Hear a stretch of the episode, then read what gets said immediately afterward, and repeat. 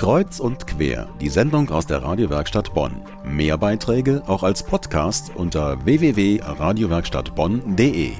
Die Katholiken feiern das Dreikönigsjahr. Vor 850 Jahren haben die Gebeine der Heiligen Drei Könige Köln erreicht.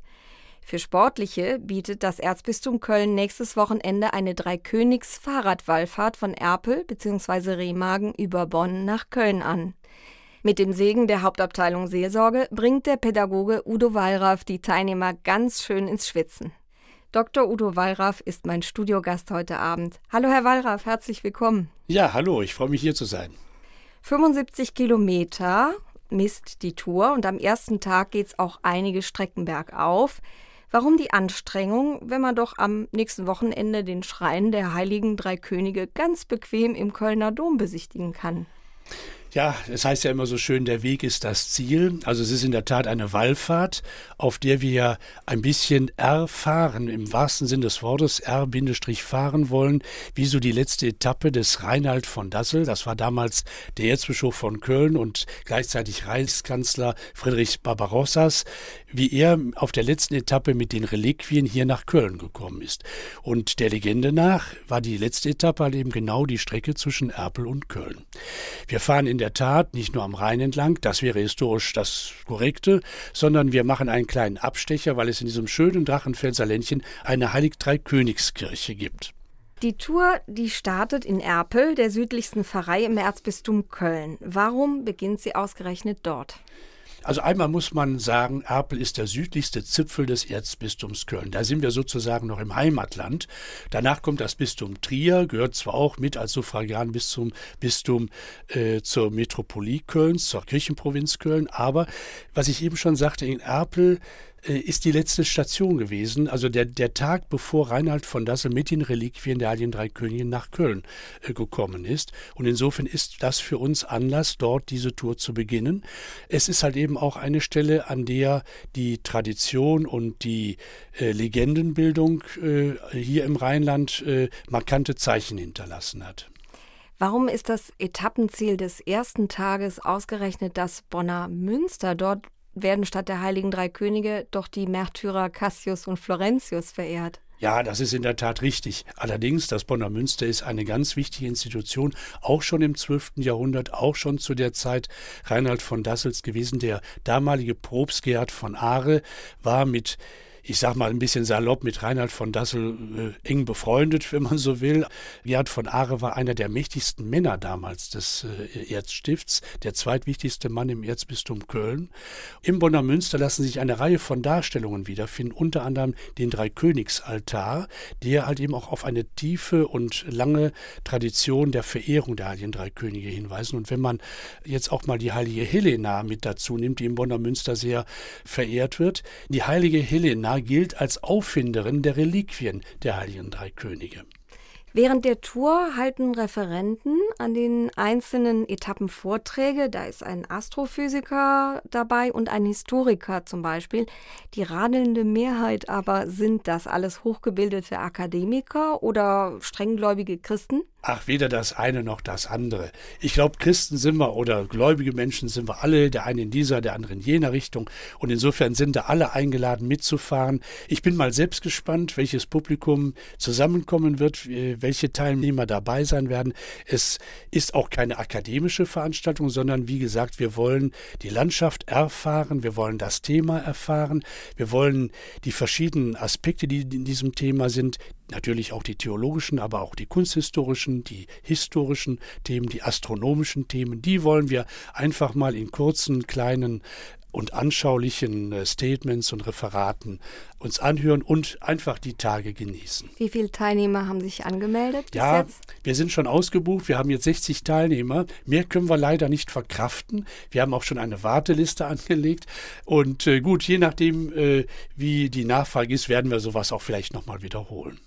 Sie hören kreuz und quer am Sonntagabend aus der Radiowerkstatt Bonn. Wer waren die heiligen drei Könige wirklich? Waren sie heilig? Waren sie Könige? Waren sie zu dritt? Und sind ihre sterblichen Überreste wirklich über 1000 Kilometer von Mailand nach Köln gereist? Die letzte Etappe dieser Reise bietet unser Studiogast nächstes Wochenende als Fahrradwallfahrt an. Udo Wallraff ist Medienreferent im Erzbistum Köln. Herr Wallraff, was ist wahr und was ist Mythos an der Dreikönigslegende vom Reiseanfang zu Christi Geburt bis zum Reiseende? Ich sag jetzt mal in Köln. Oh Gott, da stellen Sie mir eine sehr schwere Frage. Das kann ich Ihnen gar nicht so beantworten. Also fest steht sicherlich, dass das auch unter Historikern umstritten ist. Also man kann sicherlich sagen, die heiligen drei Könige waren weder heilig, noch waren es drei, noch waren es Könige. Wenn man jetzt äh, mal mit dem positiven äh, oder positivistischen vielleicht auch Blick der Historiker da dran geht. Es waren Magier, Gelehrte aus dem Morgenland, wie es so schön heißt, die halt eben, wie viele es waren, weiß man nicht, die halt eben einem Stern folgten oder einer Sternenkonstellation. Sie sind nie heilig gesprochen worden. Sie, es gab kein formelles Heiligsprechungsverfahren. Sie sind sozusagen durch die Verehrung heilig geworden.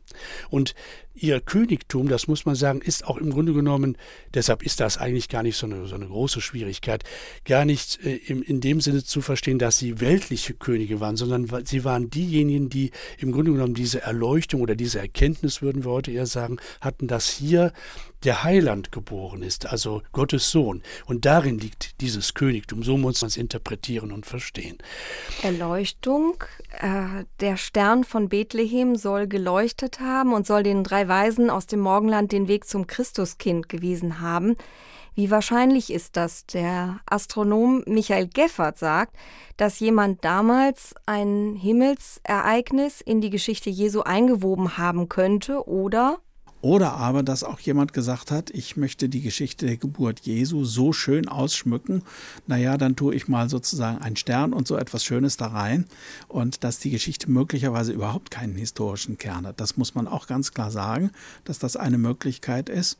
Michael Geffert hat sich am Agelander Institut für Astronomie auf historische Himmelsaufnahmen mhm. spezialisiert und er wird ja auch einen Vortrag auf der Dreikönigs Fahrradtour halten. Herr Wallraff, was sagen Sie zu seiner Aussage? Ja, das halte ich durchaus für möglich. Wir sind heute gewohnt, alles das nur, ich sag mal, als Wahrheit zu deklarieren, was sich, äh, ich sag mal, positiv beweisen lässt. Menschen anderer Jahrhunderte hatten ein ganz anderes Verständnis von Wahrheit. Also da kam es jetzt im Grunde genommen vielleicht auf ganz andere Dinge an, als auf einen realen Wahrheitscharakter im Sinne eines einzelwissenschaftlichen Nachweises. Aber gehen wir nochmal zurück auf die Heiligen Drei Könige. So sehr halt eben auch diese Bezeichnung und die sprachliche Identifikation dieser drei in Anführungszeichen ist, so muss man zum Beispiel sagen, dass teilweise diese Tücher, in denen die Reliquien eingewickelt äh, sind, aus dem ersten und zweiten Jahrhundert stammen. Also irgendwie ist es aus dieser Zeit. Nur die Frage, was es nun im Einzelnen ist, das äh, muss der Historiker natürlich auch noch mal anders bewerten als der Theologe. Dass im Grunde genommen natürlich Menschen, die hier erstmals Kontakt, ich sag mal, zu Jesus Christus bekommen haben, so gefeiert werden, ist, glaube ich, ein ganz grundsätzlich wichtiger Punkt. Und dass diese Brücke hergestellt wird, darum geht es eigentlich, auch in dieser Verehrung und in der Legende. Ich glaube, das ist das Entscheidende. Aber natürlich, ein Astronom, ein Einzelwissenschaftler hat einen anderen Gegenstand als ein Theologe. Da kommen wir jetzt fast ins Philosophische. Das Erzbistum Köln bietet eine zweitägige Fahrradwallfahrt auf den Spuren der Heiligen Drei Könige an. Über die 75 Kilometer lange Tour von Erpel bis Köln und die Legenden rund um die Dreikönigsverehrung habe ich mit dem Pädagogen Udo Wallraff gesprochen. Er hat die Tour geplant und wird sie nächstes Wochenende anführen. Herzlichen Dank, dass Sie bei uns waren und viel Erfolg bei der Tour. Vielen Dank, ich danke auch für alles.